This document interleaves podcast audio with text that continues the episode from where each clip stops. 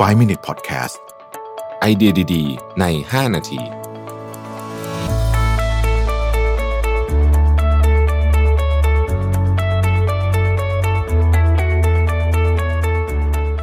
ต้อนรับเข้าสู่ไฟว์ มินิท Podcast นะครับวันนี้จะไปชวนคุยเรื่องของเทคโนโลยีโครงสร้างพื้นฐานละกันต้องใช้คำนี้นะฮะของเทคโนโลยีต่างๆที่ที่ส่งผลต่อชีวิตเราในช่วงนี้อย่างมากนะครับบทความนี้มาจาก World Economic Forum ชื่อว่า โควิด ไนน์ทีน Emerging Technologies and Now Critical Infrastructure What That Means for Our Governance นะฮะคือในช่วงเวลาที่เราไม่สามารถจะออกไปเจอกันได้แล้วก็ธุรกรรมต่างๆเนี่ยต้องถูกผลักมาทำออนไลน์แบบรวดเร็วมากเลยเนี่ยนะฮะไอ้ตัวโครงสร้างเนี่ยมันเลยกลายเป็นสิ่งที่สำคัญยิ่งกว่าเดิมอีกนะฮะโครงสร้างออนไลน์เดิมก็ถือว่าสำคัญมากอยู่แล้วแต่ตอนนี้สำคัญมากยิ่งกว่าเดิมอีกหรือแม้แต่การเรียนที่บ้านอะไรอย่างเงี้ยคือมันมีข้อจำกัดต่างๆที่ทำให้หลายประเทศเนี่ยนะครับก็ยังต้องค่อยๆเรียนรู้และปรับตัวเรื่องนี้ไปนะฮะเรามาดูกันว่าจริงๆแล้วเนี่ยเรื่องของโครงสร้างออนไลน์เนี่ยมันมันส่งผลต่อการใช้ชีวิตของมนุษย์เราช่วงนี้ยังไงบ้างอ่ะนะครับต้องบอกก่อนอย่างนี้บอกว่าอ่ะยกตัวอย่างในประเทศอย่างสหรัฐอเมริกาซึ่งถือว่าเป็นประเทศที่ร่ำรวยเนี่ยนะครับก็มีคนยี่สิบกว่าล้านนะฮะที่ไม่สามารถเข้าถึงอินเทอร์เน็ตความเร็วสูงได้ในขณะที่ตัวเลขล่าสุดนะครับวันก่อนผมพูดในพอดแคสต์อีกตอนหนึ่งผมไปค้นตัวเลขล่าสุดมาเนี่ยประเทศอย่างเอสโตเนียเนี่ยนะครับซึ่งซึ่งก็จะเป็นถูกยกขึ้นมาเป็นตัวอย่างทุกครั้งเวลาพูดถึงเรื่องนี้เนี่ยประชาชนเข้าถึงเอ่อบรอดแบนด์อินเทอร์เน็ตหรืออินเทอร์เน็ตความเร็วสูงได้เนี่ยเอ่อเก้าสิบแปดจุดเท่าไหร่ก็รู้เปอร์เซ็นต์นะฮะเยอะมากๆเลยนะครับแม้ในที่ที่ห่างไกลเขาก็ยังไปต่อได้นะฮะในแบบชายป่าชายเขาอะไรแบบนี้นะฮะสิ่งหนึ่งที่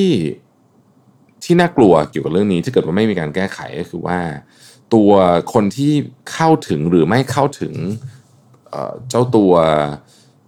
เทคโนโลยีเบสิกอย่างเช่นอินเทอร์เน็ตความเร็วสูงเนี่ยมันจะทำให้เกิดสิ่งที่เรียกว่าดิจิทัลดิวายด์ขึ้นแล้วก็จะไปทำให้ให้ความเหลื่อมล้ำเนี่ยยิ่งกว้างขึ้นไปอีกยิ่งมีปัญหาขึ้นไปอีกนะครับเอ่ออีกอันนึงนะฮะก็คือเราจะเห็นว่าตอนนี้เนี่ยหลาย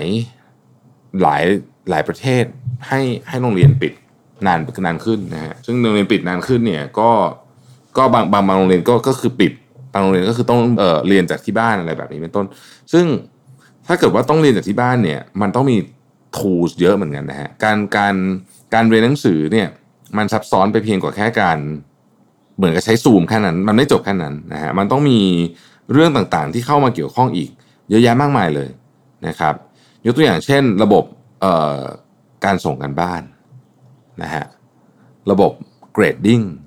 นะครับอ่ะทำไงนะฮะมันจะต้องมี tools ต่างๆนานามากมายนะฮะเพราะว่าเด็กเนี่ยไม่ใช่แค่เอ่อพิมพ์แชทตอบกับอาจารย์ได้นะครับมันจะต้องมีการแบบสมมุติเด็กอายุสักประถมเนี่ยนะฮะมันก็ต้องมีการวาดรูปอะไรพวกนี้คือมันมีของต่างๆพวกนี้มากมายเลยนะครับผมยกตัวอย่างหนึ่งแล้วกันอันนี้อันนี้เป็นตัวอย่างที่ผมว่าง่ายๆนะครับผมเชื่อว่าหลายคนก็จะเคยเห็นเอ่ออาจจะเห็นอิชชูนี้เหมือนกันสมมุติว่าครูให้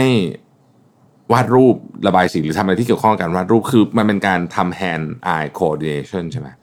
บางทีมันไม่สามารถทำบนคอมพิวเตอร์ได้คนที่มี iPad กับปากกาอย่างเงี้ยนะฮะก็จะเข้าใจหรือว่าได้เปรียบเยอะเลยนะฮะเยอะเลยหรือว่าถ้าเกิดว่าคุณจะวาดบนกระดาษเนี่ยนะครับสิ่งหนึ่งที่คุณต้องต้องมีคือคุณต้องพิมพ์ไอ้ตัวโจทย์หรืออะไรอย่างนี้ออกมาก่อนเนี่ยก็ต้องมีพรินเตอร์อีกซึ่งมันไม่ใช่ว่าทุกคนจะมีนะฮะอันนี้ก็เป็นเรื่องที่ที่จะอาจจะต้องมีการปฏิวัติครั้งใหญ่อะนะฮะถ้าเกิดว่าเราอยากจะ move การเรียนบางอย่างไปออนไลน์จริงๆนะฮะอีกอันนึงก็คือเรื่องของตัวแชทบอทครับเราเห็นว่าตอนนี้มีแชทบอทเยอะมากนะฮะ ดับเบิลยู เอช โอ เองก็มีแชทบอทนะครับเพื่อที่จะให้คือตอนนี้คำถามมันเยอะคำถามมันเยอะมากนะฮะให้คนตอบเนี่ยอาจจะไม่ไหวนะฮะก็เลยให้แชทบอทออกมาแต่ว่าตอนนี้เนี่ยปัญหาเรื่องแชทบอทก็มีเหมือนกันนะฮะก็เริ่มมีคนเหมือนกับบอกว่าเอ้ยแชทบอทมันดูไม่ได้เข้าใจบริบทที่แท้จริงของผู้ถามทำให้ความเชื่อใจของ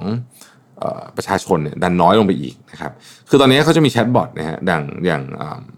ดับเบิลยู เอช โอ เนี่ยนะครับจะมีแชทบอทเพื่อถามอาการคุณนะฮะแล้วก็แล้วก็ประเมินขั้นต้นแต่มันบางทีมันก็มึนเยอะมากเหมือนกันเดี๋ยวเราจะพูดเรื่องแชทบอทของ ดับเบิลยู เอช โอ อีกทีหนึ่งนะครับแต่ก็ก็มันก็ถูก พยายามปรับตัวนะฮะตัวตัวตัวแชทบอทเองเขาก็คนทำเขาพยายามปรับตัวให้มันทันสมัยยิ่งขึ้นซึ่งในอนาคตเนี่ยผมเชื่อว่าแชทบอทเนี่ยจะถูกนำมาใช้ในหลากหลายเหตุการณ์มากนะครับที่คนต้องการอินโฟเมชันที่เฉพาะเจาะจงเหมือนกับโคโรนาไวรัสครั้งนี้เนี่ยอินโฟเมชันบางอย่างเนี่ยที่เราต้องการมันไม่ได้ออกมาจากหนึ่งเหมือนเหมือนกับมันไม่ได้ออกมาจากการประกาศของโฆษกอะไรแบบนี้มันจะต้องออกมาจากเนี่ยอย่างแชทบอทเราจะถามอะเราแบบเนี่ยเราไปที่นี่มาแล้วเรามีอาการแบบนี้แล้วเรามีโรคแบบนี้ผสมผสมกันแล้วเนี่ยเรามีโอกาสจะเป็นโควิดไหมแล้วควรจะไปตรวจหรือเปล่าไอ้คำถามประเภทนี้เนี่ยนะฮะมันควรถูกจะมันควรจะต้องถูกเอ่อทำให้อัตโนมัติโดยการใช้พวกแชทบอทอะไรอย่างนี้ไปเลยเพราะถ้ามันอัตโนมัติได้นะครับถ้ามันอัตโนมัติได้เนี่ยมันก็จะช่วยให้เราเนี่ย เอ่อ เรียกว่าทำให้ทำให้ความรู้กับประชาชนได้ง่ายมากขึ้นอย่างเยอะมากๆเลยนะครับนี่คืออินฟราสตรัคเจอร์พื้นฐานนะฮะผมยังคงอยากจะพูดเรื่องประเด็นนี้อีกทีหนึ่งผมเชื่อว่าการเข้าถึงอินเทอร์เน็ตความเร็วสูงเนี่ยควรเป็นเกือบๆจะเป็นสิทธิขั้นพื้นฐานของของประชาชนคนไทยนะอยากให้เป็นอย่างนั้นนะครับคือมันจะเกิดขึ้นหรือไม่เกิดขึ้นเนี่ยมันต้องคงต้องมาดูแหละว่ามันต้องใช้เงินขนาดไหนแล้วจะเอาเยอะขนาดไหนอะไรเงี้ยแต่ผมเชื่อว่าถ้าทำได้นะครับเราจะพร้อมรับกับเหตุการณ์ที่มันกำลังจะอุบัติขึ้นใหม่เนี่ยสำหรับโลกใหม่เนี่ยที่หลังจากโควิดจบไปมันก็ต้องมีโลกโลกใหม่คือโลก World New World นะมันก็ต้องมีอะไรเกิดขึ้นมาอีกที่จำเป็นจะต้องใช้พวก tools ทางดิจิทัลพวกนี้ขึ้นมานะครับเพราะฉะนั้นโครงสร้างพื้นฐานนอกจากน้ำไฟประปาถนนอะไรอย่างนี้แล้วเนี่ยผมคิดว่าเรื่อง broadband อินเทอร์เน็ตเนี่ยน่าจะเป็น agenda ระดับประเทศได้นะครับขอบคุณที่ติดตามไฟว์ Minutes ครับสวัสดีครับไฟว์ Minute Podcast ไอเดียดีๆในห้านาที